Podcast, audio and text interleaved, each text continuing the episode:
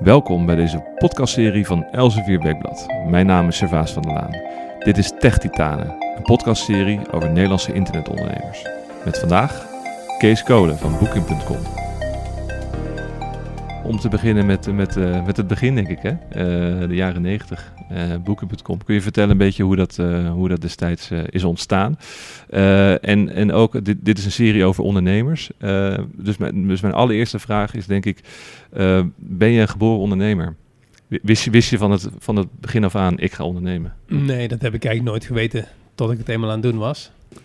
Um, ik heb in mijn jeugd nooit nagedacht over carrière, over wat voor werk ik ging doen, of dat ik ging ondernemen of welke plannen ik had. Maar stapje voor stapje in je leven kom je dingen tegen, ga je dingen doen. En ja, dan blijkt achteraf dat je ondernemer bent. Maar dat is niet echt dat je dat van tevoren zelf bedenkt. Nee. Uh, daar kom je langzaam maar zeker kom je daarachter. En, en, hoe, en hoe, hoe kwam je daarachter? Hoe ging dat? Dat is heel moeilijk uit te leggen.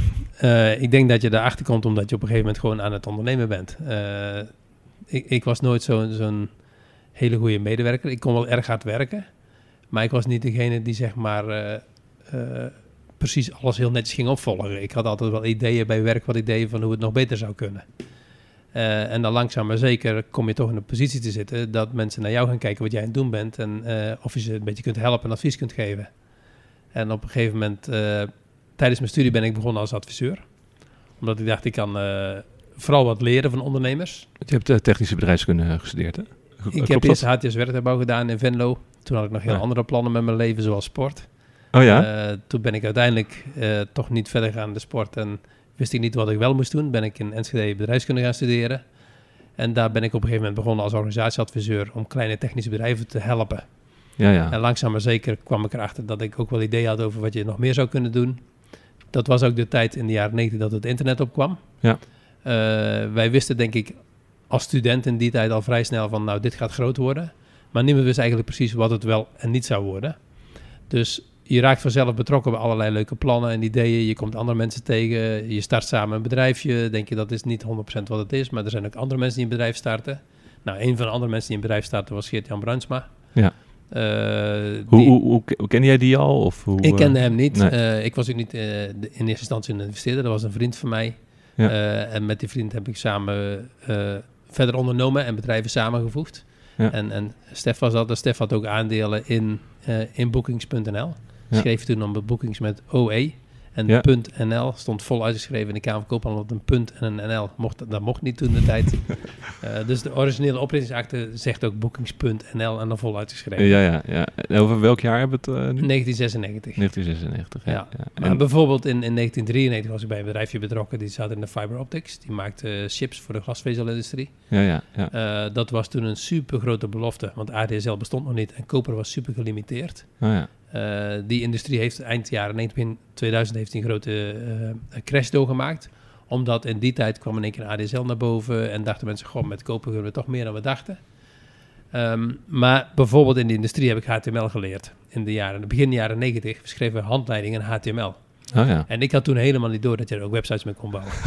uh, dus onbewust, en daarom zeg ik, wanneer word je ondernemer? Onbewust ben je allemaal dingen aan het doen die die toekomst wel nodig hebben. Ja, ja je had uh, toen niet een, een groter doel in gedachten, van ik wil dit bereiken. Of ik, nee, uh, je vond het ook gewoon leuk, denk het ik. Het heeft denk ik wel een jaar geduurd voordat ik snapte wat Booking nou echt deed. Ja, ja. Uh, ja. Want wat deed Booking toen? Booking, Geert Jan was op vakantie geweest en die dacht dat toen hij terugkwam van, als ik geweten had hoe dat hotel was van tevoren, ja. had ik hem misschien niet geboekt, had ik een ander hotel geboekt. Ja. Dus laat ik eens wat dingen op internet zetten. Ja. En als je de eerste sites bekijkt, is best wel lach hoe dat eruit zag. Ja. Maar dan had je al veel meer informatie dan wanneer je naar een reisbureau ging. Ja. Uh, en het concept boeking is in de tien jaren daarna pas echt doorontwikkeld. Uh, in eerste instantie was het een lijst met wat hotels, er stonden wat foto's op, stond wat beschrijving. Maar, en het was alleen Nederlands, het was alleen in Amsterdam. En je kon niet boeken. Je kon uh, geen hotel boeken of op de je site. Kon, je, je, kon boeken, maar een boeking was een aanvraag. ja, ja. Noemden wij een request. Dus jij, ik wilde het hotel boeken en dan stonden daar prijzen en datums. Maar als jij daarop klikte dat je wilde boeken, had je nog niet geboekt. Want dan moest er nog handmatig iemand voor jou gaan boeken waarschijnlijk. Of hoe werkt Nou, dan dat? moesten wij het hotel bellen ja, en, precies. en, kijken ja, of er beschikbaarheid was en of dat een goede prijs was. Gingen we jou bevestigen. Ja. Uh, maar in het begin ben je alleen met zo'n bedrijf zoals Geert-Jan. Ja. Uh, en dan heb je bijvoorbeeld dat in het weekend, uh, als mensen s'nachts wat vragen, dan duurt het 24 uur soms voordat er een antwoord kwam. Ja. Dus kom je erachter dat als je op request werkt, Eh, en pas na 24 uur ga je de klant beantwoorden, dan wil die klant niet meer. Ook toen al. Want ik kan me al. voorstellen dat in de jaren 90 was men nog niet echt gewend aan de on-demand economie zoals nu. Nee, nee. De- dus wij, wij kwamen erachter dat als we na 48 uur antwoorden, dan Ja. kwamen we in- met 7, 98 achter, en misschien wel 99 pas. Ja. Dat Als wij na 48 uur antwoorden, konden we beter helemaal niet antwoorden, want het was zonde van de tijd die we daarin stopten. Te laat. Ja. Want als wij te langzaam reageerden, dan ging die klant toch niet meer boeken of had hij al iets anders. Dus toen kwam het idee van misschien moeten we echt eh, availability in een database gaan zetten. Wij noemden dat Max Hotel toen. Eh, waar die naam vandaan kwam weet, ik, kwam, weet ik nog steeds niet, maar zo noemden wij dat. En het was een hele eh, inspanning om de eerste hotels eh, ervan te overtuigen dat je een beschikbaarheid in een database moest zetten. En als er dan een boeking kwam, dat je die ook moest accepteren. Dat heeft jaren geduurd voor we dat echt werkend hadden. Ja, ja. Hoe, hoe, hoe kun je vertellen hoe, de, hoe het er toen uitzag? Want het, het romantische beeld is altijd dat Geert-Jan dit vanaf zijn studentenkamertje is, is begonnen. Het, jullie waren pioniers. Hè? Want nu als men een, een internetbedrijfje start, dan, dan weet je wel een beetje hoe het eruit ziet. Je gaat met een MacBook in een, eh, in een koffiecafé zitten en eh, ja, je hebt een internetbedrijf, zeg maar. Ja. Eh, hoe, hoe, hoe zag die wereld er toen uit? De meeste mensen begonnen inderdaad vanaf de huiskamer. Geert-Jan begon vanuit het BTC in Enschede. Dat is het Bedrijfstechnologisch Centrum. Dat zat tegenover de universiteit. Was de universiteit in de jaren daarvoor ook mede oprichter van geweest. Eh, daar zat een zekere man, Gijs van Driem. En Gijs van Driem die, eh, ja, die, die lag best goed bij studenten die een bedrijf wilden beginnen. En daar kon je, eh, zoals zeg maar nu de WeWork werkt, of hoe heet die andere, Reaches en zo. Bedrijfsverzamel. Bedrijfsverzamelgebouw. Ja, Dat was ja. denk ik een van de eerdere bedrijfsverzamelgebouwen, al begin jaren 90. En daar kon je een kamertje huren. En daar had je centrale voorzieningen en daar zaten andere ondernemers. En Geert-Jan is daar zijn bedrijf begonnen in een kamertje van, ik denk, 12 vierkante meter of zo. Ja, Eh, en Geert-Jan die zei, nou, eh, om dit bedrijf te beginnen heb ik wat geld nodig. Dus die had 49.000 gulden nodig, 22.500 euro tegenwoordig. Eh, want dan kon hij een server kopen en dan kon hij wat dingen betalen voor het eerste jaar. Dat waren de oprichtingskosten en de eerstejaarskosten. En omdat niemand er echt in geloofde, heeft hij dus mensen gevraagd die mee wilden doen. En er waren mensen die toen de tijd een e-mailadres hadden. Dat waren er 35 in Enschede. Eh, en de Daar mensen, was jij er een van, begrijp ik. Of, ik was er dan niet een. Ik Oh. had wel e-mailadres, maar hij had mij niet in het lijstje staan. Maar Oh mijn maatje Stef wel. ja. Ehm, dus uiteindelijk zijn er al eigenlijk alleen maar studenten geweest in die tijd die erin investeerden. En de ene duwde de 1000 gulden in, de andere 2000 gulden. Er was iemand die deed zelfs 10.000 gulden. En de afspraak was dat je voor 1000 gulden kreeg je 1% van de aandelen van het bedrijf. Zo. Eh, en zo is het bedrijf begonnen. En er zijn dus mensen die voor duizend gulden eh, hele goede zaken gedaan hebben. Er zijn mensen die hebben in die tijd voor Ja. 1000 gulden 1% gekocht. 1%, Eh, ja. Dat was bookings.nl. Toen kwam Bookings Online, dat was International. Er waren Ja. andere mensen die gingen gebruik maken van het concept. Dus er kwamen allerlei initiatieven bij elkaar. Er waren wat fusies. Eh, dus de originele aandeelhouders die 1% hadden in het begin, die hebben waarschijnlijk nu niks, want die zijn niet meegegaan in al die fusies en overnames. En het bedrijf is een paar keer gefuseerd. Het bedrijf is, is, is overgenomen uiteindelijk door Priceline in Amerika in 2005. Ja. Eh, dus er zijn flink wat wisselingen geweest in de aandeelhoudersstructuren. Ja, ja. Maar je was er wel vanaf, eh, vanaf de eerste ronde bij? Of? Ik, ik was erbij vanaf 1997. Vanaf en dat 97, kwam omdat Stef en ik eh, samen... we hadden allebei wat bedrijven. Wij zeiden op een gegeven moment tegen elkaar... we kunnen beter alles samen gaan doen. En toen hebben we alles wat we hadden aan beide kanten... en dat was niet zo heel veel... hebben we samengevoegd. En Stef had een paar procent van de aandelen van Booking. En zo ben ik in aanraking gekomen met Booking. Dat Ja. zei ik al. In het begin snapte ik nog niet zo goed wat het was. Maar we zagen wel dat het heel groot kon worden. Ja, en Stef, eh, over wie heb je het dan voor de Stef luisteraar? in orde. Stef Noorden, ja. Ja. ja, ja. Even goed om, om, eh, om dat te zeggen. Eh, en, en toen, wa- wat was dan de begininvestering, als ik vragen mag, in, in bookings.nl? Stef had daar 5000 gulden in gestopt. Dus die had 5% van de aandelen toen. Ja. In 96. Eh, en later is dat natuurlijk verwaterd. En, en er zijn nog fusies geweest. Ehm, maar wij zijn eind jaren 90 zijn we heel veel internetbedrijven begonnen. Ehm, als je in een nieuwe sector zit, dan weet je vaak wel van dit wordt groot. Maar je weet eigenlijk nooit zo precies wat nou groot wordt. Ja, ja. Eh, dus internet hadden we op een gegeven moment wel door. Dat gaat heel veel voor de wereld betekenen. Eh, en er waren mensen die zeiden, jullie zijn wel rare mensen, want jullie investeren eh, in een sector en jullie investeren niet heel specifiek in één bedrijf. En ik denk dat wij in die jaren 90, begin 2000, hebben wij misschien wel 20, 30 bedrijven opgezet op het gebied van internet. Daar zijn een aantal hele succesvolle bedrijven uitgekomen. Eh, maar het meest succesvolle bedrijf waar wij samen in zaten was Bookings.nl. ja, ja. En Ja. we zijn samen met een aantal mensen waarmee we andere internetbedrijven gebouwd hebben, zijn wij een bedrijf begonnen zoals Booking. Eh, dat heette Bookings Portal, want Booking zat alleen maar in Nederland. En wij zeiden, je zou hetzelfde kunnen doen, ook in andere gebieden van de wereld. Uh, en om dat alleen vanuit Nederland te doen is misschien niet zo handig. Misschien moet je dat ook doen vanuit andere gebieden in de wereld. En toen bleek al heel snel dat uh, het concept ook internationaal werkte. En met de mensen waarmee we dat op hebben gezet, zijn we later weer gefuseerd met Bookings. Ja, ja. Dus uh, Bookings is eigenlijk een aaneenreiging van, van ontwikkelingen, zeg maar, op iets wat een heel goed concept was. En stap voor stap hebben we het concept steeds beter gemaakt. En ik denk dat het allerbelangrijkste wat wij daar gedaan hebben, is dat we ons continu hebben afgevraagd: wat wil nou eigenlijk die klant die op die site komt? Wat wil die nou eigenlijk? En dat hadden we altijd heel duidelijk voor ogen. En dat was ook waar wij vooral naar keken. Dus we waren met een flinke groep mensen en we hadden allemaal onze eigen mening. Maar het allerbelangrijkste voor ons was: wat gaat die klant nou doen? Wanneer boekt hij wel? Wanneer cancelt hij? Wanneer is hij blij? Wanneer is hij niet blij? Waren er veel klanten in die tijd? Uh, in het begin waren dat natuurlijk niet zoveel. Niet zoveel weet, mensen hadden internet, denk ik. Ik weet nog wel dat wij 10 boeken per dag deden en dat we 100 boeken per dag ja, deden. Ja. En dat zijn nu de aantallen per seconde, denk ik. Ja, niet eens misschien. Ja. Het is wel grappig hoe je dat omschrijft. Een beetje van, we wisten wel dat het groot ging worden, maar we wisten niet precies wie. Dat, dat doet een beetje denken aan de huidige blockchain en bitcoin uh, discussie. Ja, uh, ik denk we, dat al die is het daarmee vergelijkbaar? Ik denk dat al die discussies iedere keer hetzelfde zijn. Er komen, hè, bijvoorbeeld als je kijkt naar, naar, naar, naar de uh, ja, noem het blockchain, de digital currency. We weten allemaal dat traditioneel geld zijn tijd gehad heeft. We weten ook dat er een digitale currency komt. Als je op de IMF op de blogs gaat lezen, dan zie je zelfs dat ze misschien wel digitaal geld en traditioneel geld willen gaan splitsen. En dat ze het hebben van traditioneel geld willen ontmoedigen door negatieve rentes. Maar dat ze dat niet willen van toepassing verklaren op digitaal geld. En je ziet nu allerlei nieuwe fintech-banken ontstaan. Je ziet allerlei currencies ontstaan. Je ziet allerlei uh, blockchains ontstaan. En we weten allemaal dat dat heel groot gaat worden. Ja. Maar op welke technologie ga je nu gokken? Dus ik denk als je in die industrie groot wil worden, dan zul je moeten zorgen dat je die hele industrie goed gebruikt, uh, begrijpt. Dat kost een aantal jaren. Uh, en dat je op meerdere paarden kunt gaan wedden als je daarin wil investeren. Ja. Als jij ondernemer bent en je gelooft in iets, dan denk ik dat je vooral heel veel geluk moet hebben. Uh, en het geluk dat jij bij het goede bedrijf betrokken werd. Ja. toen wij bookings aan het bouwen waren, waren er misschien wel 10.000 van die bedrijven. bookings is de grootste geworden.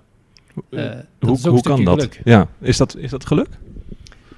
Ik denk dat het een flink stuk geluk is. Ik denk dat het ook ondernemerschap is natuurlijk. Je moet gaan zorgen dat je de goede producten bouwt voor je klant. Maar je moet ook geluk hebben dat je op, de goede, op een goede moment instapt. timing is denk ik heel belangrijk. Als jij vandaag een Booking.com wil beginnen, dan denk ik dat je best wel een grote uitdaging hebt. Als jij toen wij Booking begonnen, Uber was begonnen, was je veel te vroeg. Want er waren geen apps, er waren geen mobieltjes. Ja, dus je moet niet te vroeg, maar ook niet uh, te laat zijn. Ja. Als je vandaag Uber wil beginnen, dat, dat is best uitdagend, want daar zijn er al tien van. Mm -hmm. uh, en die zijn alle tien al erg groot. En als je daar nu mee wil gaan concurreren, ben je misschien een beetje laat. Ja, daar kunnen we denk ik straks nog uh, over spreken. Dat over eigenlijk tips hè, voor ondernemers van nu. Misschien dat de business-to-consumer uh, uh, bedrijven, dat, dat daar nou ja, het laaghangend fruit wel geplukt is, zeg maar. Dat het nog erg lastig is om daar nu nog een nieuwe start-up te beginnen. Maar daar kunnen we het misschien straks nog wel even over hebben. Nog even, nog even terug, terugkijkend naar die tijd. Want um, hoe, um, hoe, hoe ging dat toen? Want je, je bent toen ingestapt in, in booking, bookings.nl. Ja. Kun je schetsen wat er daarna allemaal is gebeurd? Uh, dat was 97. Ja. Um, uh, natuurlijk leer je dan de mensen kennen die daar werken en hoe dat gaat. Uh, daar raak je langzaam bij betrokken. Um, even snel een paar jaar vooruit. in 2000 had Geert dan wat extra geld nodig. Omdat er een aantal ontwikkelingen waren bij Bookings, hebben, hebben we een aantal mensen daarbij betrokken die er nog wat geld in stopten. Um, daarna bleek dus toch dat die plannen, die zijn toch altijd anders uiteindelijk dan hoe je ze bedacht hebt. dus zijn wij ons iets meer met het bedrijf gaan bemoeien. Uh, het bedrijf was al wat groter. Geert-Jan zei van, goh, je hebt een adviesbureautje gehad. Je kunt misschien wat helpen met de management. Dat vonden andere aanleiders ook goed. Dus 2001 ben ik bij Booking gaan werken. Maar Booking had geen geld.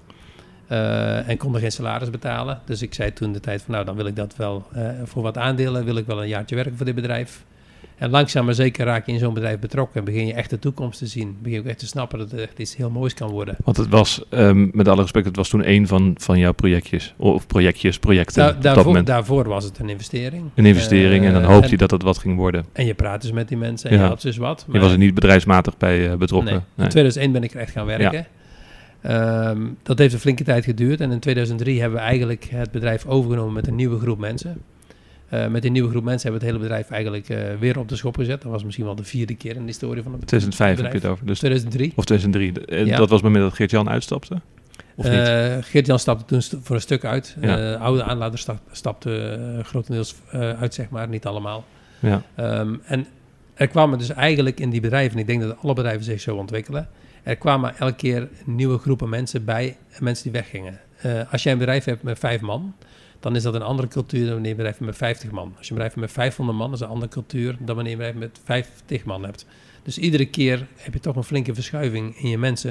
Het wordt Maar- professioneler, neem ik aan. Ja. Eh, meer, En- en- meer en- managers. En er zijn heel veel mensen die een bedrijfje heel klein en vroeg leuk vinden, en vinden het niet leuk als het 500 man is. En andersom net zo. Geert-Jan is daar één van waarschijnlijk. Of... Nou, ik denk dat hij Booking altijd wel leuk gevonden heeft. Daar kom ik zo wel even terug. Ehm, hij is ook altijd heel trots geweest op Booking. En ik denk dat hij nog steeds heel trots op Booking. Heeft uiteindelijk het ook bedacht. Ehm, maar zijn hobby was niet om een grote groepen mensen te managen. Nee.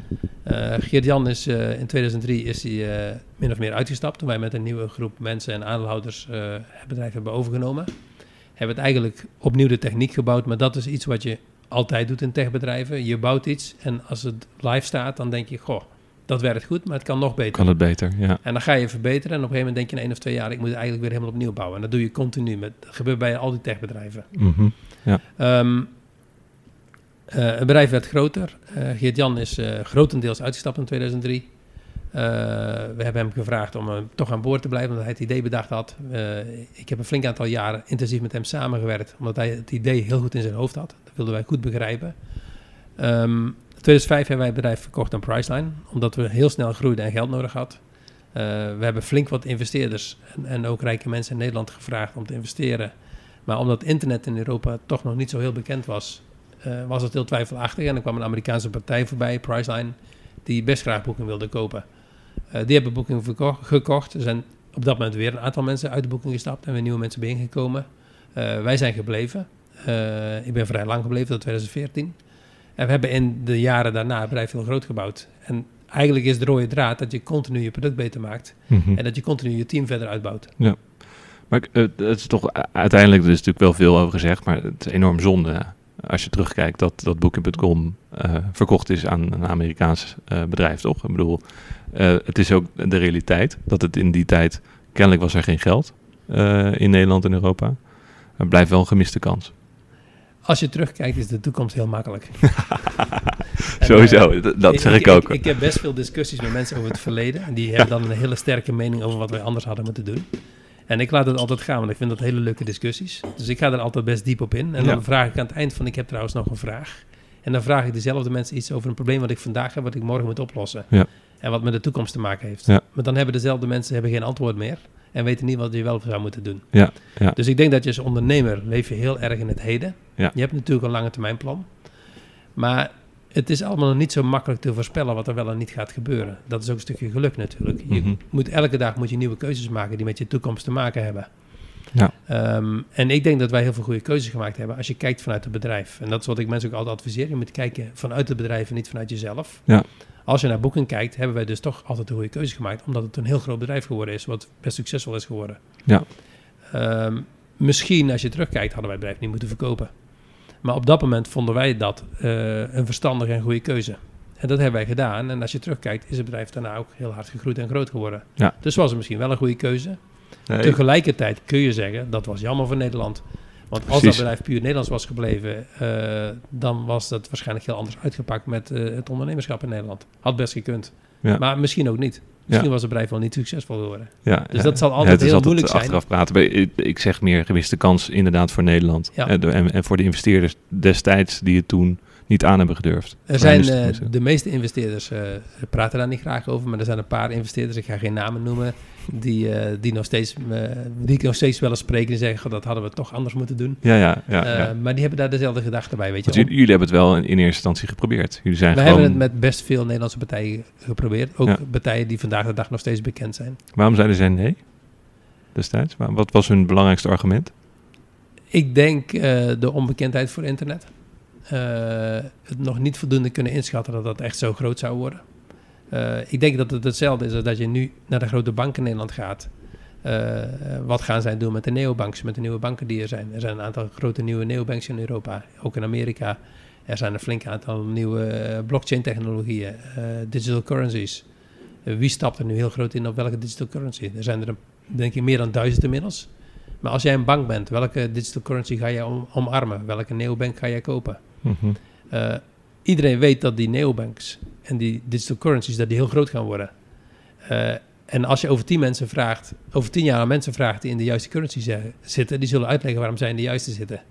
Maar als je vandaag vraagt aan mensen welke wordt groot, dan zal de toekomst toch anders zijn. Ja. Hè, Dus we weten allemaal, het wordt heel groot. Uh, en dit gaat gebeuren. En dan kom ik terug op mijn stukje wat ik zeg. Dat is toch geluk. Je moet ook bij de goede zitten. En dat is niet alleen maar wetenschap. Dat ligt aan heel veel verschillende dingen. Maar, maar geluk, uh, je zegt wel, mensen zeggen je dwingt dat af. Is het ook een, een soort, soort, toch een soort uh, onderbuikgevoel? Het gevoel hebben, dit is het juiste wat ik nu aan het doen ben als ondernemer? Dat je, dat je goed zit? Dat is het. Maar er zijn natuurlijk, wat ik zei, er zijn duizend digital currencies. En ik denk dat alle duizend de personen die die currencies bedacht hebben, hebben het gevoel dat zij de juist hebben bedacht. Maar we zullen achteraf weten welke het was. En misschien wordt het wel nummer 1001 die nog niet bestaat. Mm -hmm. Want wat wij ook zien, en dat, en ik pak Facebook als een voorbeeld. Er waren natuurlijk best uh, goede voorbeelden van Facebook. Pak Friendster, ik weet niet of je die nog kent. Uh, ja. Dat was de allergrootste in het begin. Ja. Uh, toen kwam MySpace. Ja. maar die zijn allemaal verdwenen en nu is het Facebook. LinkedIn was ook groot in het begin.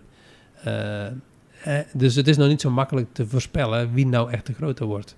Google was niet de eerste search engine. Mm -hmm. Amazon was niet de eerste boekstore online. Nee. Dus er komt heel veel meer bij kijken dan alleen maar weten dat je goed zit. We wisten dat digital goods groot zouden worden, dat, dat de digitale distributie groot zou worden.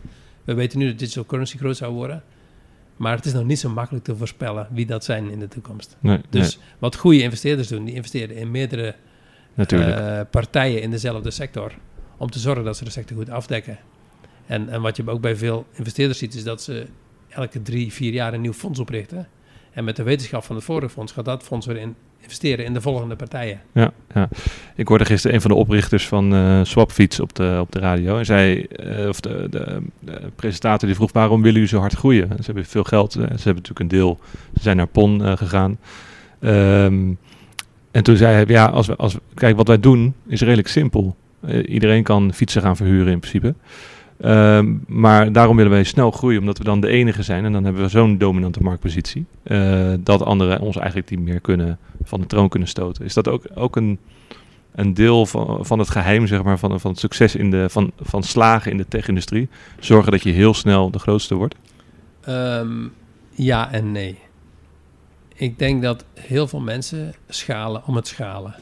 Um, ik denk dat het heel belangrijk is dat je goed snapt waar de markt naartoe gaat en wat klanten willen. Er zijn in China een flink aantal van die scooterbedrijven geweest die erg snel gegroeid zijn. Uh, waar honderden miljoenen in gegaan zijn. En als je nu in die steden in China loopt, dan liggen die stepjes overal. Uh, en worden die niet gebruikt. Dus ik denk dat het super belangrijk is om te snappen hoe de markt zich ontwikkelt. Dat het heel belangrijk is dat je ziet wat klanten wel doen en wat klanten niet doen. En dat je daarin meegaat. En als je het juiste business model, de juiste klantpropositie te pakken hebt, dan zul je inderdaad snel moeten meegroeien met de markt. Want als de markt gaat groeien en er is een serieuze vraag en jij groeit niet, dan ben je niet uh, in de lead. Maar ik denk niet dat er een garantie is dat als jij snel gaat groeien, dat je ook de baas wordt in de markt of dat je ook de lead wordt. Uiteindelijk is het gewoon die de beste klantpropositie heeft, die best aansluit bij de klantbehoeften, die groeit snel. Dan is er nog iets, als je naar onze tijd bij Booking kijkt, uh, toen was de markt niet zo snel. Uh, we hebben met Booking bewust een flink aantal jaren hard gegroeid, maar ook wel met de handrem erop, omdat een aantal markten op bepaalde momenten niet klaar waren voor groei. Als je nou twintig jaar later kijkt naar soortgelijke ontwikkelingen, moet je veel sneller gaan. Um, pak Uber als een voorbeeld. Uber is heel snel gegroeid. Mm -hmm. Maar ik denk dat ze tien keer zo snel hadden moeten groeien om, om een monopolist te worden. Er zijn nu in de wereld misschien vijf partijen zoals Uber die erg goed zijn. Dus ik denk het heel snel groeien om de wereldmarkt te pakken, dat dat bijna onmogelijk is. En, en ook als je naar Booking kijkt, er zijn gewoon hele goede partijen in Australië, in China, uh, in India, in Zuid-Amerika, die in hun markt ook heel sterk zijn. Je hebt ook Expedia. Dus er zijn altijd meerdere partijen eind van de rit. Mm -hmm. En wat je ook ziet, denk ik, is... Uh, ik denk dat veel politici zich te veel zorgen maken... om bedrijven die een marktmonopolie hebben... omdat ook de tijd evolueert. En over tijd komen er nieuwe inzichten... komen er nieuwe uh, marktmodellen... komen er nieuwe bedrijfsmodellen. Uh, en als je teruggaat in de tijd, 60 jaar, de bedrijven die toen groot waren, daar zijn er nog maar een paar groot van nu. En nu is het een compleet nieuwe lijst met bedrijven. En ik Ja. verwacht dat over 20 jaar is dat weer, want er komen weer Mhm. nieuwe technologieën. maar bedoel je eigenlijk te zeggen dat het, dat het ouderwets is om te denken uh, uh, dat, dat, er, dat, er een, um, dat er meerdere partijen moeten zijn? Dus dat, dat je eigenlijk die mededingingswetten, die zijn natuurlijk op gericht dat er altijd meerdere partijen moeten zijn om de klant zo goed mogelijk te kunnen bedienen. Maar als je kijkt naar de tech-industrie, dan zie je dat eigenlijk er is een soort winner takes it all mentaliteit. als iedereen op Facebook zit, dan werkt Facebook goed. Hè, dus het netwerkeffect. Dus is dat eigenlijk, dus is het dan ouderwets om te denken, uh, we moeten ervoor zorgen dat er meerdere partijen zijn, concurrentie zeg maar? Ik vind dat een extreem moeilijke vraag. Eh, ik heb er ook geen goed antwoord op, denk ik. Um, mijn mening is en mijn, mijn indruk is dat als bedrijven heel groot worden, dat er vanzelf de druk ontstaat bij de consumenten, maar ook bij andere partijen om iets nieuws te bedenken wat mm -hmm. weer beter is en weer anders is. En dat consumenten ook wel het gevoel krijgen dat het monopolie is. Als je helemaal de andere kant bekijkt uh, en je kijkt naar monopolies, is dat natuurlijk ook weer niet goed voor een consument. Het is veel zaggerijn dus, rond Facebook. Ja. Ik denk ook wel bij consumenten steeds meer. Maar het is niet echt een alternatief. Ja, maar ik denk dus, dus hè, mijn gedachte is dus aan de ene kant klopt het dat je geen monopolisten wil. Aan de andere kant, als er monopolisten zijn, dan komt er vanzelf de druk uit de markt uh, om weer iets nieuws te hebben. Uh, er komen ook nieuwe technologieën. Als je dus kijkt naar, naar internet, kwam op in de jaren 90. Uh, de laatste tien jaar is mobiel enorm toegenomen. In 1995 kocht ik een mobiel. En mensen zeiden, wat ga je daarmee doen? Want niemand heeft een mobiel. Um, bij Booking hebben we onze eerste app voor het boeken van hotelreserveringen pas ontwikkeld in 2010. Als we dat niet gedaan hadden, had het bedrijf vandaag amper bestaan. Want mm -hmm. bijna alles is mobiel momenteel. Maar het is nog geen tien jaar geleden dat we daarmee begonnen zijn. Mm -hmm. En waarschijnlijk komt er dadelijk weer een nieuwe technologie. En als bedrijf kun je daar weer in mee. En het zal altijd zo zijn dat met nieuwe technologieën komen er nieuwe bedrijven die die nieuwe technologie beter snappen. Omdat mm -hmm. technologie wordt ontwikkeld vanuit een universiteit. Er zijn jonge mensen die nog geen uh, historie hebben, dus niet belemmerd zijn in de toekomst. Uh, die ook nog geen, hoe noemen we dat, sociale verplichting hebben waardoor ze niet kunnen werken soms. en jonge mensen hebben hele grote ambities. Dus iedere keer weer denk ik dat er gewoon nieuwe technologieën komen en nieuwe bedrijven zullen komen. Ja, dat, dat, is de ene kant. Aan de andere kant blijft natuurlijk zo. Ja, monopolisten willen we niet. Maar ja. Dus de, dat, dat, is een lastige, ja, een hele lastige, lastige, lastige, kwestie. Helemaal als je kijkt naar, naar de echt grote bedrijven, die kunnen natuurlijk ook concurrentie wegdrukken, overkopen of, of hun technologieën naapen. Dat, nou ja, dat is in natuurlijk... beperkte mate. Als je ziet alle bedrijven die IPO gaan, dus naar de beurs gaan, uh, de laatste twee jaar in technologie. Uh, ik denk dat er zelden zoveel bedrijven naar de beurs zijn gegaan. En dat zijn niet allemaal grote bedrijven, maar er zijn wel bedrijven die in een paar jaar groot geworden zijn en belangrijk zijn. Uh, pak de muziek, je hebt Apple. Uh, Apple Music was heel belangrijk. Daar is Spotify naast gekomen. Mm -hmm. uh, als je naar internet gaat, in de jaren 90 had Microsoft een monopolie en die drukte Netscape uit de markt. Mm. maar Microsoft heeft de internetmarkt niet gewonnen, dat is Google. Nee. Hè, dus er zullen ook vanuit de, Microsoft, wat afgeschreven tien jaar geleden, is nu het grootste bedrijf ter wereld weer. Dus, dus er, er zullen altijd wijzigingen blijven. Ja. En er zal altijd competitiedrang zijn van nieuwe bedrijven, nieuwe ondernemers die ook die positie willen. Ja, dat, dat is eigenlijk een vrij positief verhaal voor jonge ondernemers van nu. Hè? Dus, uh, Ik denk dat waarvan we ook hopen dat, ja. dat ze naar deze podcast luisteren en dat ze dan uh, daar wat van, van leren. Wat voor, een, wat voor lessen heb jij de afgelopen 20, 30 jaar geleerd die je graag zou willen overdragen aan de, aan de jonge ondernemers van nu? Wat is belangrijk? Uh, ik denk dat het allerbelangrijkste is, is dat jij als jong iemand bent, dat je iets doet wat je graag doet. Uh, als je iets doet wat je niet graag doet, dan zal het altijd heel moeilijk zijn om daar veel tijd in te besteden. Um, het resultaat van succes heeft voor een groot deel te maken met hoeveel uren je erin stopt. Um, en waarom is dat? Als je op een bepaald niveau komt, dan kom je uh, mensen tegen die jouw concurrent zijn en kijk naar de sport. Uh, als je naar de Olympische Spelen kijkt, zijn er voldoende atleten die veel talent hebben. Dus iedereen die meedoet aan de Olympische Spelen heeft veel talent. Dus met het talent wat je hebt, zul je het onderscheid niet maken. Maar de winnaars van de Olympische Spelen zijn de mensen die aan de ene kant een beetje geluk in de wedstrijd hebben. Maar aan de andere kant zijn het vaak wel de mensen die het serieus en hartstikke getraind en gewerkt hebben. Mm -hmm. ja. En uh, 40 of 60 uur werk in de week, uh, daarmee kun je misschien carrière maken, maar daarmee kun je niet het grootste bedrijf ter wereld bouwen in jouw sector. Dus als je echt mateloos succesvol wilt worden, dan zul je dus moeten zorgen dat je een heel sterk team om je heen bouwt. Van mensen die dezelfde passie en visie hebben als jij. Maar ook mensen die allemaal als hobby hebben dat wat jij aan het doen bent. En als je naar onze tijd kijkt in Booking, waren we met een groep van een man of tien die allemaal tussen de 100 en 120 uur per week werkten en nauwelijks op vakantie gingen. En wij vonden niet dat we hard werkten. En waarom niet? Omdat wij een enorme passie hadden voor wat wij deden. En wij vonden het echt geweldig om zo'n bedrijf te bouwen. Maar als je daar even aan rekent, dan werk je dus met 10 man per week meer dan 1000 uur. Dus maak je een manjaar per week met een klein groepje. Iemand die denkt, ik moet dit ook doen, want ik wil ooit veel geld verdienen. eh, en ik moet maar zo'n bedrijf bouwen, maar die na 60 uur in de week moe is, ja, die kan daar niet mee concurreren. Dus stap 1 is, denk ik, eh, zorg dat je doet wat je graag doet, wat je leuk vindt, waar je passie voor hebt. Eh, tenminste, als jouw doel als jong ondernemer is om succesvol te worden, moet het iets zijn Ja. wat je echt leuk vindt. En, en ja, hoe, hoe kom je daarachter eigenlijk? Eh, ik kom er op een hele rare manier achter. Ja. Als ik iets doe wat ik graag doe, dan slaap ik heel weinig. Ja. Als ik iets doe wat ik niet graag doe, dan word ik snel moe.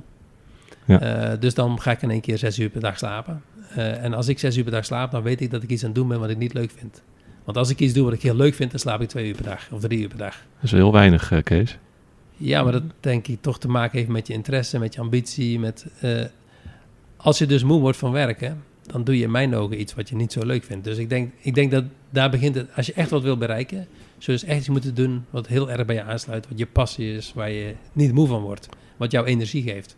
Dus voor jou was het krijgen van kinderen helemaal niet... eh, want mensen hebben het altijd over slapeloze nachten. Maar dat was voor jou gewoon eh, twee uur per nacht. Dus prima. Dat is, eh, dat is meer dan genoeg. Nou, we hebben daar nooit zoveel slapeloze nachten van gehad. Nee, nee, dat is niet mijn herinnering aan kinderen, slapeloze nachten. Nee, nee dat is het ook zeker Maar niet. jij bent natuurlijk net vader geworden, dus Ja. jij, jij hebt er nog meer last van de eerste week. No, nee, helemaal niet. Nee, Oh, nee, nou, zie het je. is, nee, het is geweldig. En nee, die, die, die paar uurtjes minder misschien, nee, dat is geen geen enkel probleem. Omdat je het leuk vindt. Omdat het ontzettend leuk is, het is het mooiste wat er is. Nou, dan zijn Ja. we terug bij dat punt. Ja, dus eh, dan heb je inderdaad een goed punt gemaakt. En dan, als je dan kijkt, het tweede wat belangrijk is, is denk dat eh, ehm, op dit moment, en ik weet niet of dat goed of slecht is, maar op dit moment zijn er heel veel bedrijven die denken, ik heb iets wat moet gaan werken. Eh, ik geloof daar zelf in en als we daar maar genoeg geld in stoppen, dan wordt het groot. Ehm, ik denk dat het allerbelangrijkste is om een groot bedrijf te bouwen, is dat je iets doet wat de klant echt wil hebben. En dat noemen we de customer proposition. Je moet echt een product of een dienst bouwen eh, die klanten echt graag willen hebben. Eh, klanten moeten voor jou willen kiezen en niet voor je buurman. Dat, dat En- klinkt heel logisch, toch? En ja, dat is klinkt ondernemen. heel logisch, maar dat is wel heel moeilijk. Ja? Ehm, en het allermoeilijkste daarin is dat je vaak zelf een mening hebt. Ja. En, en het is belangrijk om te geloven in je plan, om te geloven in je lange termijn doelstelling en dat jouw product gaat werken. Maar het is misschien nog wel belangrijker om goed te snappen wat jouw klanten daarvan vinden. Ga jouw klanten echt jouw product kopen? Als jij een ongekende marketinginspanning moet doen voor iemand jouw product koopt, is er misschien wat aan de hand. Als je dan die klant hebt overtuigd om jouw product te kopen, maar die klant die komt nooit meer terug, is er misschien ook iets niet goed. Dus het is nog niet zo makkelijk om een hele goede customer proposition te maken. En te zorgen dat klanten jouw product graag kopen en ook graag blijven gebruiken. Ehm, ik denk dat heel vaak mensen, en dat is ook een beetje de tijd, weet je, er, is heel veel geld in de wereld. Er zijn heel veel investeerders die hebben de successen gezien van de laatste jaren, willen ook succes hebben. Dus er is best wel een, een attitude ontstaan dat mensen heel veel geld gaan stoppen in iets en dan denken dat het daardoor groot wordt. Eh, ik denk dat geld erg belangrijk is om een bedrijf groot te maken. Want op een gegeven moment moet je snel en moet je mensen aannemen, moet je uitbreiden, moet je investeren. Maar dat begint ermee dat je een product of een dienst maakt die klanten echt leuk vinden. En die klanten graag gebruiken en die klanten willen blijven gebruiken. Je kunt dat meten aan je klachten, je kunt het meten aan je loyalty, je kunt het meten eh, aan hoeveel marketinginspanning je moet doen. Eh, er zijn allerlei manieren waarop je kunt meten. Maar ik denk wel dat als jij ondernemer bent, is dat wel een van de allerbelangrijkste punten. Dat je iets bouwt wat klanten graag hebben. Dat zijn die eh, X-data, geloof ik dat het heet. hè? Of experience, dat een klant... Ja, welk- de- wel, daar hebben ze allemaal termen voor eh, bedacht. Maar het is in ieder geval belangrijk dat je weet wat je klant wil. Eh, ik, vind, ik vind het altijd grappig dat heel veel dingen die al heel lang bestaan, Ja, dat die iedere keer ja. een nieuwe naam krijgen en Klopt, dan weer populair worden. ja, ja, ja, zoals klantbeleving en dat soort, dat soort dingen. Ja, AI, direct, eh, machine learning, al die dingen. Ja. Er is niet zoveel nieuws onder de zon, anders dan dat de hardware veel beter geworden is. Ja. En het heeft nu een mooiere naam. Ja, dus maar, ja, hoe, hoe kijk je daarnaar? Want dat is nu, als ik nu op een techconferentie kom, dan is eh, iedereen doet iets met AI. Hè? Dat, dat, eh, liefst eh, heb je je website .ai. Is dat, dat, is, dat is voor een deel hype. Hoe, hoe, hoe kijk jij daar naar met, met je jarenlange ervaring in de, in de tech-industrie, naar die ontwikkelingen? Ehm, ik denk dat dit geen onvoorspelbare ontwikkeling was. Ehm, wij hebben onze eerste machine learning, ML eh, en AI, artificial intelligence algoritmes, denk ik, ontwikkeld in eh, eh, misschien wel voor 2000. Eh, een heel simpel voorbeeldje. Wij kregen heel veel klantvragen. En dan ging iemand ging naar die klantvraag kijken. En die zat dan 10 minuten te zoeken. welke boeking was dat nou? Welke klant was dat? Wat heeft hij geboekt? Wat zou er aan de hand kunnen zijn? Terwijl als je dat mailtje door een computer heen haalde, dan kon je er waarschijnlijk een boekingsnummer uithalen, kon je er een e-mailadres uithalen. Dus we hadden al vrij snel hadden wij tools die als er vragen binnenkwamen, dan kreeg de customer care agent kreeg gewoon een scherm voor zich van waarschijnlijk is het deze boeking en deze naam. En als je dan op oké klikte, dan had je, zat je in de boeking. Mhm. En daarmee haalde je 80% van het werk weg. Ja. En als je dat met de techniek van die tijd, 20 jaar geleden, op grote schaal ging doen, dan liep de computer vast. Want die computer kon dat niet verwerken. Die had niet genoeg capaciteit. Hm. Ehm, er zijn een paar dingen gebeurd. Punt 1 is dat de computercapaciteit is enorm toegenomen. Dus die computers kunnen nu wel grote hoeveelheden data verwerken. En in de loop der jaren is het programmeren, de programmeertalen hebben zich ontwikkeld. Dus er zijn heel veel van die dingen die wij vroeger nog zelf moesten schrijven, zijn nu te koop uh, en als onderdeel van, van programmatuur. Ja. En de programmatuur die ontwikkelt zich steeds verder en wordt Ja. steeds beter. De- het grappige is, ehm, ik heb HTML geleerd voordat ik wist dat HTML bestond. Ik maakte in het begin jaren 90 handleidingen, zoals ik je al vertelde. Ja. Maar tijdens mijn stage op de HTS in 1986 eh, schreef ik mijn, eh, mijn documentjes, mijn verslagen, in WordStar. En WordStar had allerlei tekens die later in HTML zaten.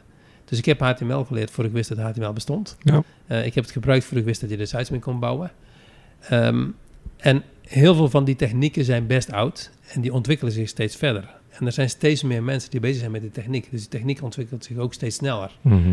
En we bouwen dus eigenlijk gewoon eh, kennis op kennis en tools op tools, waardoor die tools steeds beter en sneller worden. Ja. En, En, dat er steeds meer geautomatiseerd wordt. en toegankelijker ook. Hè? Want volgens mij la- laatst deed ik een AI-cursus in, in één dag of twee dagen, weet ik meer. En dat, eh, daarin deden we iets waarvan de cursist, of eigenlijk in ieder geval de, de leraar zei van... eh, een paar jaar geleden had je hier een PhD computer science voor nodig. Precies. En nu eh, kunnen jullie het allemaal gewoon met vrij eenvoudige tools. En Dus er zijn is- er steeds PhD's in computer science, die zijn met de volgende die, stap die bezig. zijn met de volgende stap bezig. En, en, en, en dus ik denk dat als je nou gewoon, als je nu van de middelbare school afkomt en je gaat computer science studeren, dan leer je gewoon programmeren met AI. Ik Ja. heb leren programmeren met Assembler Ja. en later met Pascal en toen met DBase 2 en DBase 4 en dat ging maar verder. En op een gegeven moment gebruikten we MySQL en Linux bestond toen niet, dat gebruikten we ook nog later. En, en nu zijn dat weer andere tools. Het Doe je daar nu nog iets mee verder. eigenlijk? Nee, ik doe er Het- zelf helemaal niks mee. Los van dat je weet hoe pro- programmeren werkt, eh, heb je verder, daar heb je nu niks. Het is te, te ver ontwikkeld om zelf nog eh, aan de slag te gaan. Ja, ik, heb, eh, ik programmeer helemaal niet meer, al vele Nee. jaren niet. Hm. Ehm, ik heb denk ik de laatste keer inhoudelijk echt met een techneut gepraat over programmeren, misschien twee jaar geleden. Dat was een jongen die nu 30 is eh, en is denk ik in Europa een van de goeroes op het gebied van eh, machine learning. Supergoed, een jongen uit München, een bedrijf waar wij in geïnvesteerd hebben, met een investment fund. En ehm, het was wel grappig, die jongen is erg goed in machine learning. En ehm, wij raakten in gesprek een paar jaar geleden. En hij was mij aan het vertellen en ik werd er erg enthousiast over. En ik denk dat, eh, dat, dat we misschien wel drie uur hebben zitten praten over, over programmeren. En niet over de taal zelf, maar over de principes daarachter. Hoe kom je nou tot het analyseren van een database? Hoe kom je tot het genereren van data en statistieken? En, eh, het was grappig. Ehm, bij Booking hebben we erg veel tijd besteed 20 jaar geleden. Eh, ik denk meer 15 jaar geleden. Aan het uitsorteren van foto's. Voor elk hotel zijn er enorm veel foto's op het internet. Ehm, maar als je goed naar die foto's gaat kijken, zijn die bijna allemaal dezelfde foto. De kleur is anders, de pixels zijn anders, de invalshoek is anders. En we hadden bij Booking, noemen we deduplication. We hadden enorm veel programmeurs en mensen aan het werk die voor alle hotels content gingen deduplicaten. Dat betekent, wij wilden naar hele goede content voor een hotel. Zodat als wij jou op de website willen laten zien, dat dat ook de goede content is. Maar er is van een hotel is heel veel content beschikbaar overal op het internet. Eh, dus wij hadden tientallen mensen gedurende een hele lange tijd aan het werk om dat te doen. En daar hadden we allerlei tools voor gemaakt. En dan konden wij klikken en dan konden we vergelijken. En dan ging dat apparaatje van ons leren en dat werd steeds beter. Dus ik kwam die jongen tegen, Michael heette die. Eh, en die liet mij zien hoe hij dat voor 300, 300 miljoen foto's in twee uur gedaan had met, met machine learning. Eh, en omdat ik die ervaring had, 15 jaar daarvoor, dat wij hetzelfde gedaan hadden met, met heel veel mensen en met heel veel tools die we zelf gebouwd hadden, raakten wij heel diep in gesprek over Ja. dingen werkten. Ja, ja. En dat is ook waarom ik nu zeg van eigenlijk is er niet zoveel gebeurd. Anders dan dat de tools zijn beter en sneller geworden. Mhm, Maar mhm. Michael deed hetzelfde als wij. Alleen het grote verschil is, Dat kan nu in twee wij- uurtjes. als wij zeiden dit is dezelfde foto, dan waren we drie dagen aan het programmeren om daar een programmaatje van te maken voor die ene foto. En die deed dat dan op alle andere. En dan zagen we dat het weer wel en niet werkte en moesten we het aanpassen. Hij kon nu, 15 jaar later, gewoon klikken en het programma leerde het zelf. Ja. Maar als we dus, eh, toen gingen we samen naar de code kijken achter die eh, programmatuur van zijn klikken ding. En hij was ook echt een goede programmeur. En kom je er eigenlijk achter dat de principes niet anders zijn. Mhm. Alleen de software is 15 jaar verder en, en de hardware is 15 jaar verder, waardoor het allemaal zoveel makkelijker en sneller gaat. Ja, ja. Maar de Ja. principe is niet veranderd. Ja. En dat is denk ik het grote voordeel, ehm, eh, in mijn geval van mezelf dan, dat ik in het verleden wel heb leren programmeren. Ik snap nog steeds hoe het werkt. Ik kan totaal niet programmeren AI en ML, want dat heb ik Hm. lang niet meer gedaan. Maar als ik met die mensen in gesprek raak, dan duurt het niet lang voor wij weer dezelfde taal spreken. Ja. Terwijl zij wel de nieuwste tools gebruiken. Hoe zit dat met, eh, met eh, je dochter eigenlijk? Adviseer je je kinderen om eh, ook te leren programmeren? En, ik, Kan- ik, ik adviseer mijn kinderen. het- mijn enige doel met mijn kinderen is dat ze zelf ontdekken wat ze leuk vinden in hun leven en dat gaan doen. En als ze van mij willen leren, mag dat, maar dat hoeft niet. Ehm, dus we hebben vier kinderen en die doen alle vier compleet andere dingen. Ja. Eh, mijn ene dochter die hier ook zit, die is toevallig heel erg in zitten in wat ik doe. Eh, een paar van mijn andere kinderen zijn dat niet, maar dat vind ik niet erg. Eh, omdat ik terug ga naar mijn allereerste principe. Eh, je moet in je leven vooral doen wat je zelf leuk vindt.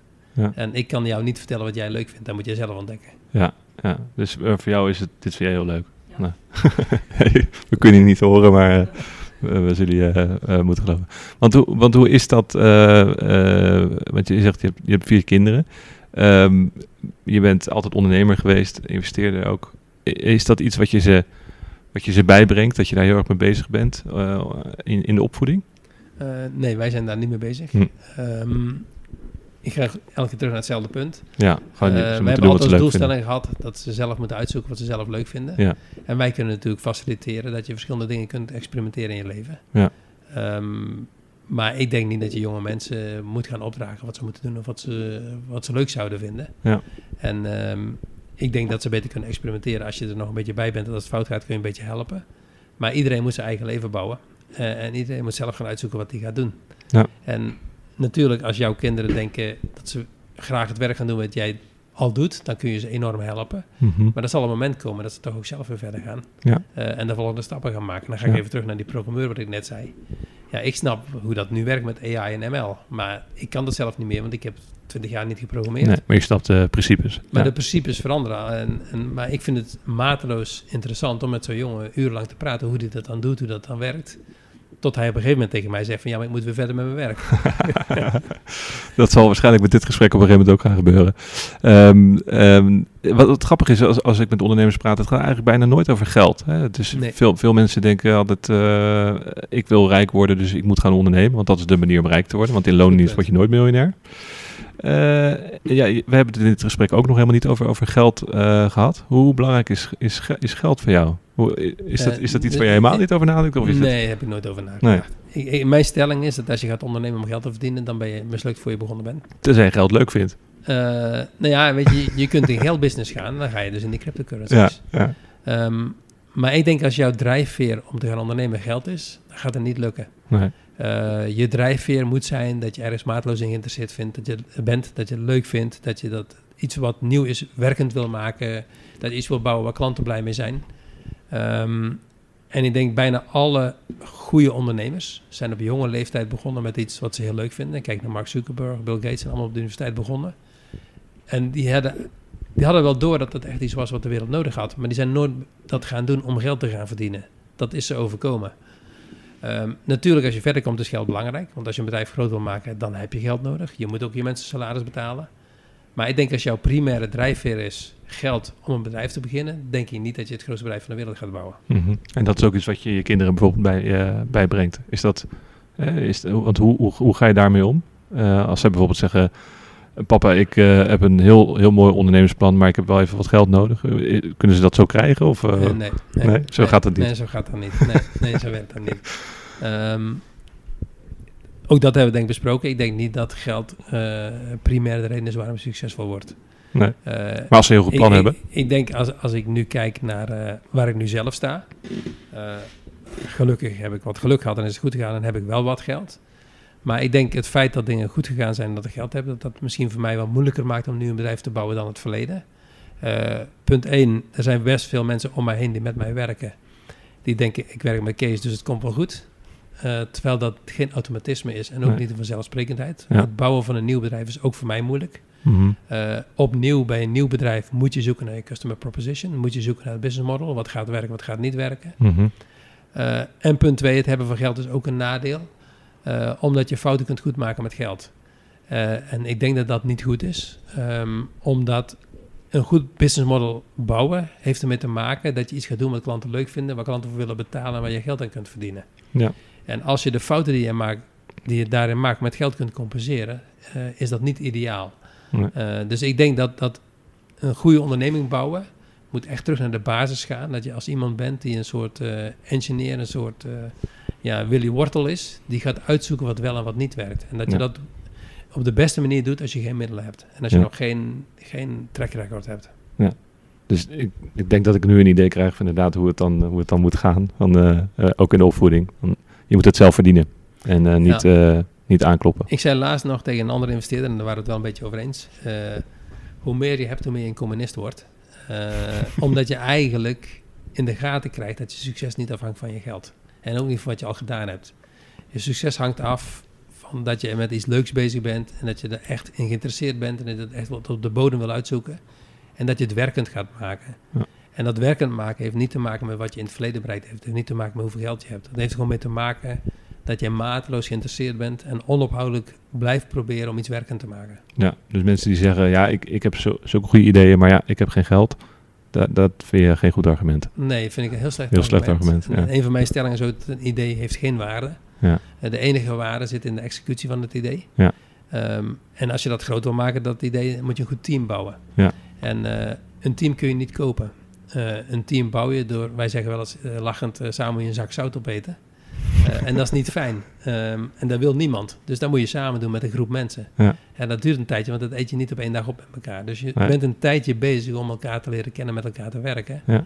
En als jij denkt dat jij een team kunt bouwen omdat je mensen goed kunt betalen, dan gaat dat dus niet werken. Want je hebt het moeilijke en het makkelijke en daar moet je samen doorheen. En het bouwen van een team is nog niet zo makkelijk, maar is wel onderscheidend voor de, voor de toekomst. Eh, en een idee gaat niet werken omdat jij geld hebt. Een idee gaat werken omdat jij super geïnteresseerd bent en omdat je een lange periode aan het experimenteren bent hoe dat idee goed te maken. Wordt er, wordt er misschien wel te makkelijk over gedacht? Over eh, tegenwoordig, dus het runnen van een start-up is eh, vrij populair de laatste jaren. Veel mensen die vroeger bij een bank zouden gaan werken, die denken nu, we gaan eh nou onerbiedig gezegd st- start-upje spelen. Ehm, vind zie jij dat eh, toch, eh, zie, je dat, zie je dat ook zo? Of vind je dat ook wel goed dat mensen gewoon lekker dingen uitproberen en, en gewoon een beetje maar wat doen? Of zijn dat ondernemers vol, volgens jou? Ik denk dat er twee dingen zijn. Ja. Eén is, ehm, als je teruggaat naar toen ik van de HTS afkwam, in 88, ehm, was eigenlijk het enige waar wij aan dachten was, eh, kan ik bij Philips gaan werken, kan ik bij Shell gaan werken. Eh, dan ging je kijken naar de salarisschalen. Eh, ik weet nog, in mijn tijd kon je 28.000 gulden verdienen als je goede punten had. En dan ging je kijken hoe je de komende 30 jaar bij zo'n bedrijf ging werken en misschien wel naar 70.000 gulden kon groeien. Ehm, en mensen werkten 10, 20, 30 jaar bij zo'n bedrijf. Als je vandaag kijkt, ik denk dat als je de kranten kijkt deze week, dan zie je wel dat we steeds meer ZZP'ers hebben. En dat mensen al zeggen van nou 2030 hebben we alleen maar ZZP'ers. Dus je ziet, ehm, je ziet dat de hele grote bedrijven waar mensen levenslang werken, dat idee is aan het weggaan. Dat is ja. een algemene trend.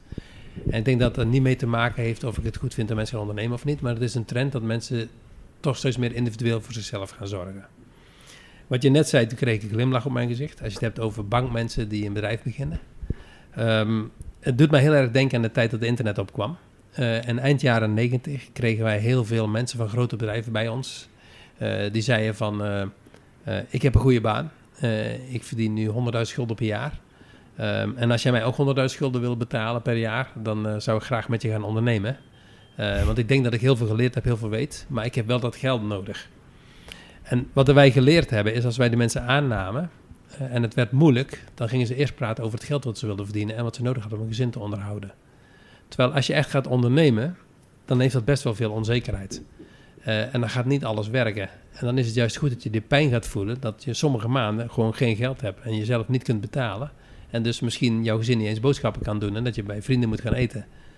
En die pijn heb je denk ik nodig om je product echt goed te maken. Dat je gewoon heel hard om de oren krijgt dat die klant dat product niet gaat kopen als jij het niet goed maakt. Dat die klant niet meer terugkomt als jij geen goede service verleent. Mhm. En dan kom ik toch weer terug op dat geld. En dat geld is daar een nadeel in.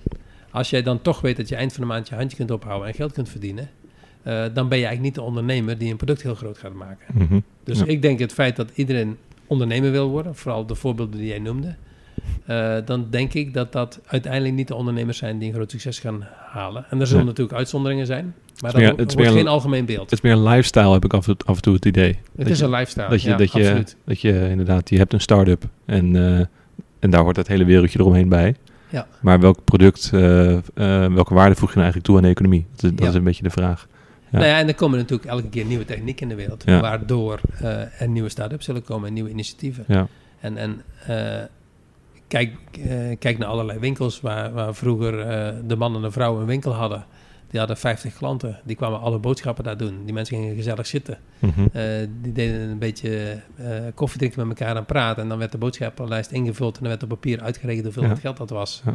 Ja. dat gebeurt natuurlijk niet meer, want eh, tegenwoordig zijn er kassa's, er zijn supermarkten, je kunt zelfs online bestellen. Ja. Dan beschrijf ik even de laatste 50 jaar de, de retail. En ik denk als we over 50 jaar terugkijken, als we dan nog bestaan, dan zul je weer zo'n beschrijving kunnen maken van wat er allemaal gebeurd is. ja. Dus dat blijft gewoon vooruit gaan. Wat, wat, wat vind jij van het huidige start-up klimaat? Dus vergelijk met eh, de tijd waarin jij begon. Eh, er is veel meer aandacht voor. Ehm, er is, ja, hoe moet je dat zeggen? Als je, als je goed kunt presenteren en praten, kun je vrij makkelijk toegang tot wat geld krijgen. Maar ik denk dat het niet echt makkelijker geworden is om een, eh, om een groot bedrijf te bouwen. Ehm, technologie is veel breder beschikbaar. Er zijn veel meer mensen die het kunnen doen. Ehm, als je kijkt nu naar al die, eh, die, die, die plekken waar je een bedrijf kunt beginnen. Ik, ik sprak er straks over Boekingsbron en het BTC, Bedrijfstechnologisch Ja. Centrum. Dat was een soort WeWork, maar dan eh 40 jaar geleden.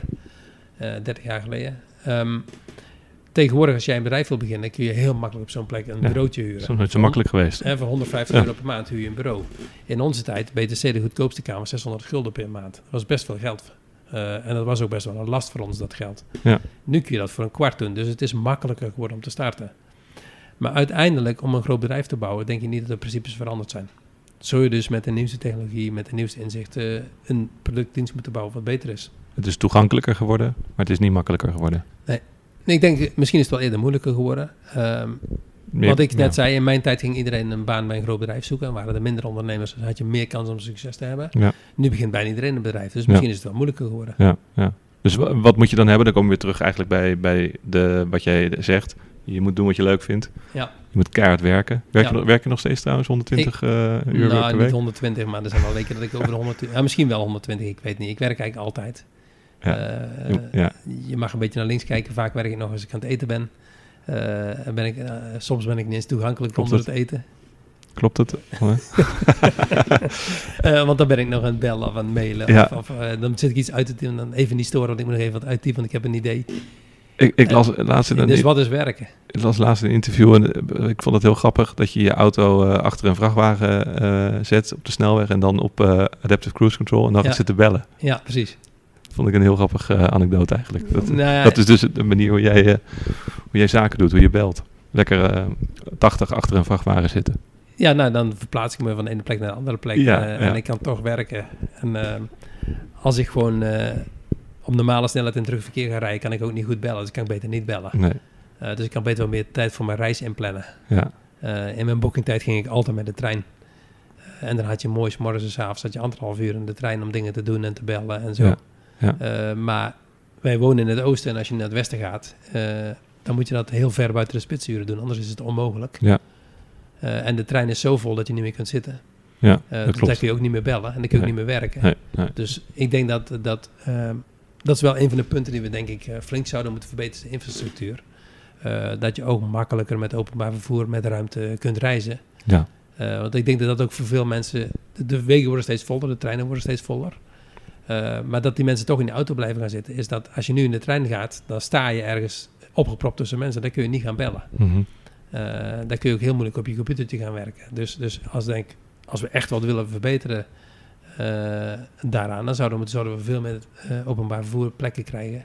Ja. Er zijn best veel buitenlanden. Ik denk dat China ook een mooi voorbeeld is... waar enorm goed treininfrastructuur is. Ja. En waar je bijna iedereen met de trein ziet gaan. En mensen gaan gewoon lekker zitten in die trein, lekker aan het werk. Ja. Ehm, als dat vervoer heel comfortabel was, zou dat ook mijn eh voorkeursmanier van ja vervoer maar zijn. dat, dat is het niet in Nederland. Nee, Niet dat meer. ben, ik- nee, dat ben ik met je eens. Ja. Ja. Je bent altijd hier in het oosten gebleven, hè? Dus er is nooit een...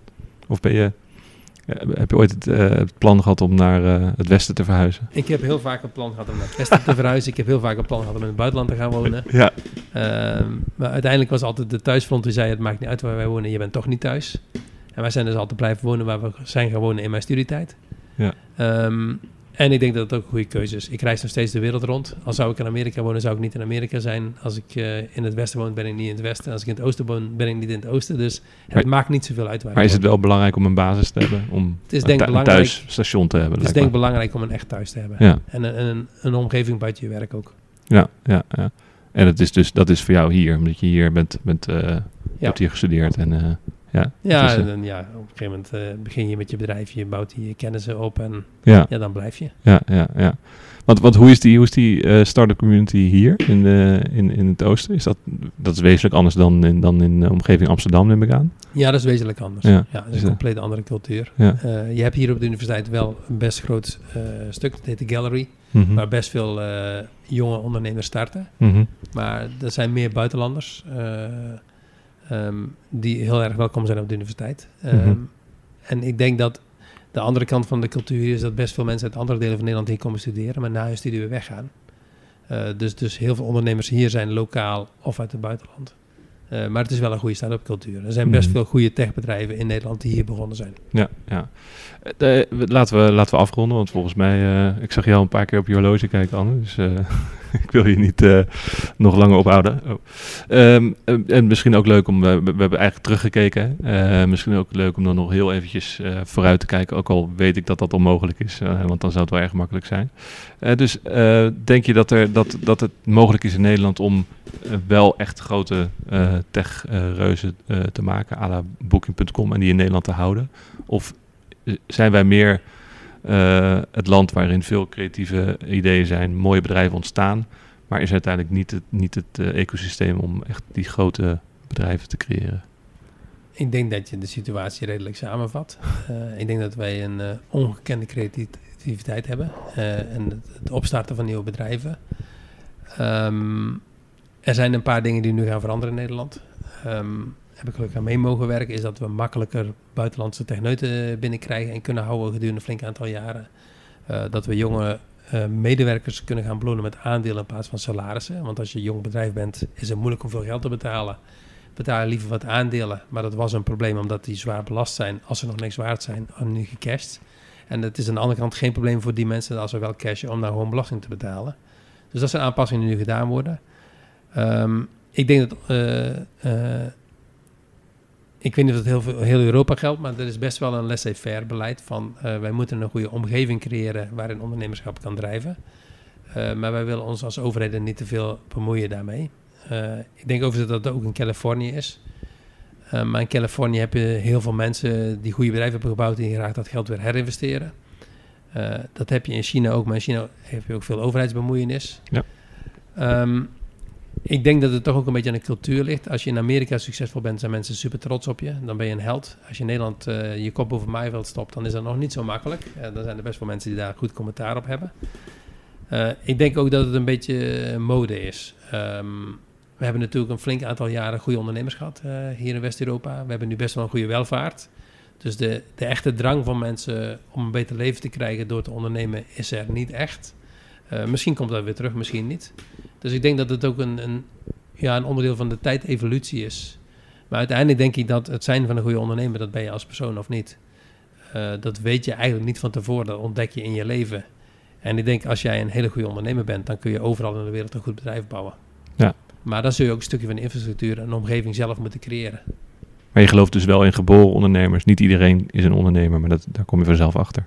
Ja. Niet iedereen is een ondernemer, nee, dat nee, weet je wel van jezelf. Dat weet je wel op een gegeven moment. Ja. ja, ja. Oké, okay, dankjewel Kees uh, voor, dit, uh, voor dit leuke, interessante gesprek. Dit was Kees Kolen voor een podcast voor Elsevier Weekblad. Mijn naam is Servaas van der Laan. Dank voor het luisteren.